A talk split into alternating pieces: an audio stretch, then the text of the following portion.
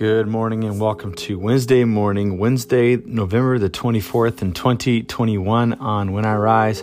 We're currently in year C and this is the first Sunday of Advent.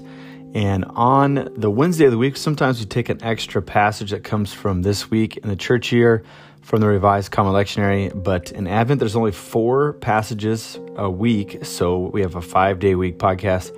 So we got to figure out what to do on that fifth day.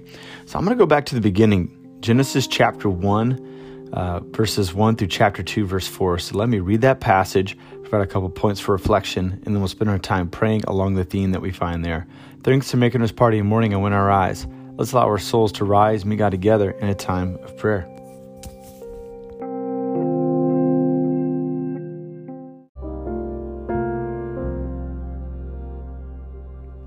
Genesis chapter one, verse one to Gen- Genesis chapter two, verse four.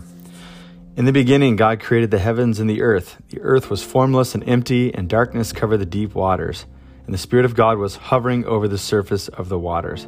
Then God said, "Let there be light," and there was light. And God saw that the light was good. Then he separated the light from the darkness. God called the light day, and the darkness night. And evening passed, and morning came, marking the first day. Then God said, "Let there be a space between the waters to separate the waters of the heavens from the waters of the earth." And that is what happened. God made this space to separate the waters of the earth from the waters of the heavens. God called the space sky. And evening passed and morning came, marking the second day. Then God said, "Let the waters beneath the sky flow together into one place, so dry ground may appear."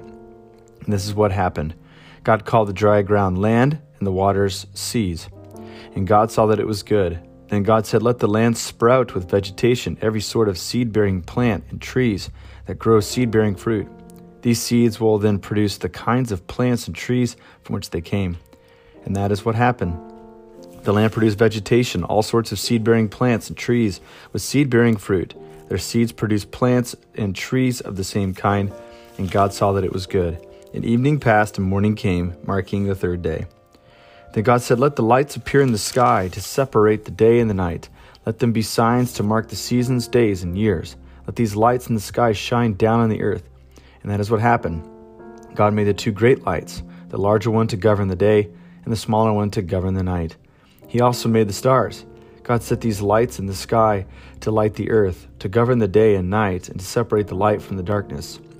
And God saw that it was good. And evening passed, and morning came, marking the fourth day. Then God said, "Let the waters swarm with fish and other life.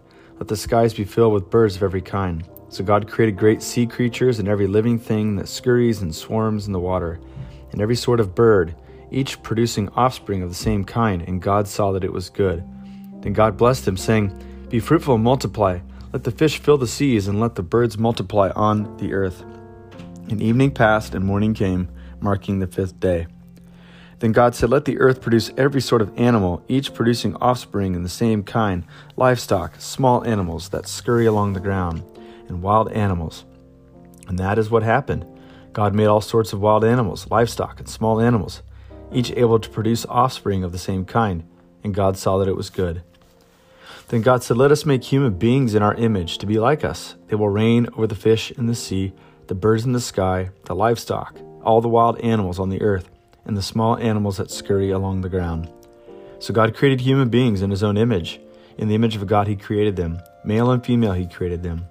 Then God blessed them and said, "Be fruitful and multiply. Fill the earth and govern it.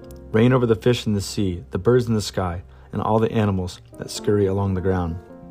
Then God said, "Look, I have made given you every seed-bearing plant throughout the earth, and all the fruit trees for your food. And I have given every green plant as food for all the wild animals, the birds in the sky, and the small animals that scurry along the ground, everything that has life." And that is what happened. Then God looked over all that he had made, and he saw that it was very good. And evening passed, and morning came, marking the sixth day. So the creation of the heavens and the earth and everything in them was completed. On the seventh day, God had finished his work of creation, so he rested from all his work. And God blessed the seventh day and declared it holy, because it was the day when he rested from all his work of creation. This is the account of the creation of the heavens and the earth. This is the word of God for us.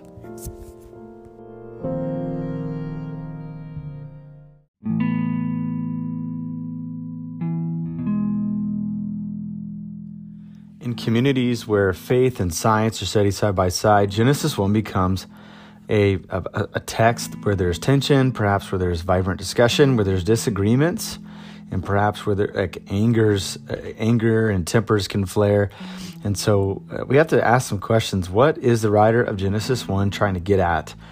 Uh, what is it trying to say on its own? And then we could keep it in its own ancient context and let it speak to us. I think what um, a lot of scholars have said is that there's something very, uh, very interesting and majestic about Genesis chapter one. It's a creation of seven days. There's a lot of measurements within it. Uh, many of the key words are in multiples of seven, uh, used seven times or multiples of seven, um, marking the seven days. So there's a theme and a pattern there. Some even say that if you go back to the original Hebrew text, that you got multiples of sevens for the different word count in paragraphs. So there's something quite strategic about how it's formed, about how many words are used. It's almost like someone's got a, a measure of seven, and they're they're measuring a lot of sevens in the outworking of creation. Another thing that scholars have noticed is that if you arrange the days side by side in, in uh, two groups of three, you have an interesting picture, and it's probably where I want to linger on today. There's more we could say, but let me just linger here. If you look at the first three days in Genesis one, spaces are, are opened up, right? So uh, you have... Uh, the expanse of the sky and land. Uh, you've got water from land. So all these things are are stretched out. And then if you put what happens on the corresponding day in four, five, and six to what happens in days one, two, and three, you see that when the space is opened up on day one, it is filled with things from day four. When a, the space that is opened up in day two is filled with the things described and created and placed in day five. So you've got spaces opening up, and you've got objects moving into those spaces. I think what ancient minds would say is that this is a building of a temple. Uh, the spaces are open and things are placed within it. And so what we have is this grand vision of God, is that God is creating a, a space. All of creation is a place where we can encounter him. All of creation is a temple. And so as we are placed within it as God's image-bearing creatures on day six, we are in his likeness, but we point to him, the God who created all things. We're, we govern over it with God's help. Like there's a cooperation between God and human to govern over creation. But we're always pointing towards the God who created it. What's interesting about this is that if you look at Genesis eleven, you have this interesting tension that's built. Uh, many scholars would break up Genesis with Genesis one through eleven as primeval history, and then Genesis twelve through fifty as Um, as patriarchal history. Uh, the leaders and the fathers of the Israelite story are situated in twelve through fifty. So what do we have at the end of Genesis eleven? We have a group of people who build uh, a tower. They build, the, we call it the Tower of Babel, but a group of people who are saying, we would like to stretch up to the highest heavens, almost like asserting to want to be God and to be in control. And so God sees this, and he frustrates those plans because he sees that this is out of order within his creation. So you have these two temples. Yet in Genesis one, you have a temple where God is praised and where humans are in the middle helping steward creation. Then you have this uh, anti-temple, a temple where God is pushed out and where humans try to take God's place. And so if we read Genesis one through eleven in a heap, we see that the writer Genesis is setting up a question for us. Are we going to gather around the first temple vision? Or are we going to gather around the second temple vision? And uh, what the writer Genesis wants to say is uh, there is measurement, there is balance, there's a place for everything and everything in its place, there's harmony, there is a natural outworking of things because like animals create their own kind, seed-bearing trees create their own kind, and the human that God has placed, this special creature, this this uh, lowly one made of the dust, that God fills us with his image and his likeness. It helps curate all the majesty of God's creation. And so perhaps what Genesis one through eleven wants to tell us is that there's an order of things. Let's make our way back to the order in which God had destined it. So there's a lot of things that we could pray for here. So those two images or those two temples in mind, let's, let's spend some time praying together this morning.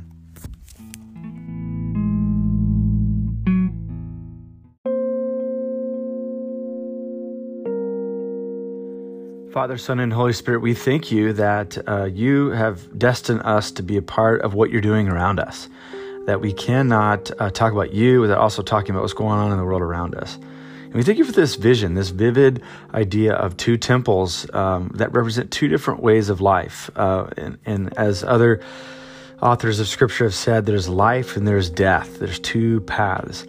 And so, God, you implore us to seek the first path uh, towards the first temple where everything's in balance, everything works in harmony, everything re- reproduces of its own kind. And we, as your image-bearing creatures, are empowered to co-labor with you in your story. And we're also warned about this other anti-temple uh, where you are pushed out of the way, where um, plans are frustrated, and where there seems like the vulnerable um, are trampled on in order uh, to be given uh, preference towards those um, who want to take more and more. And so, God, we just understand that this is a ramification for all of life.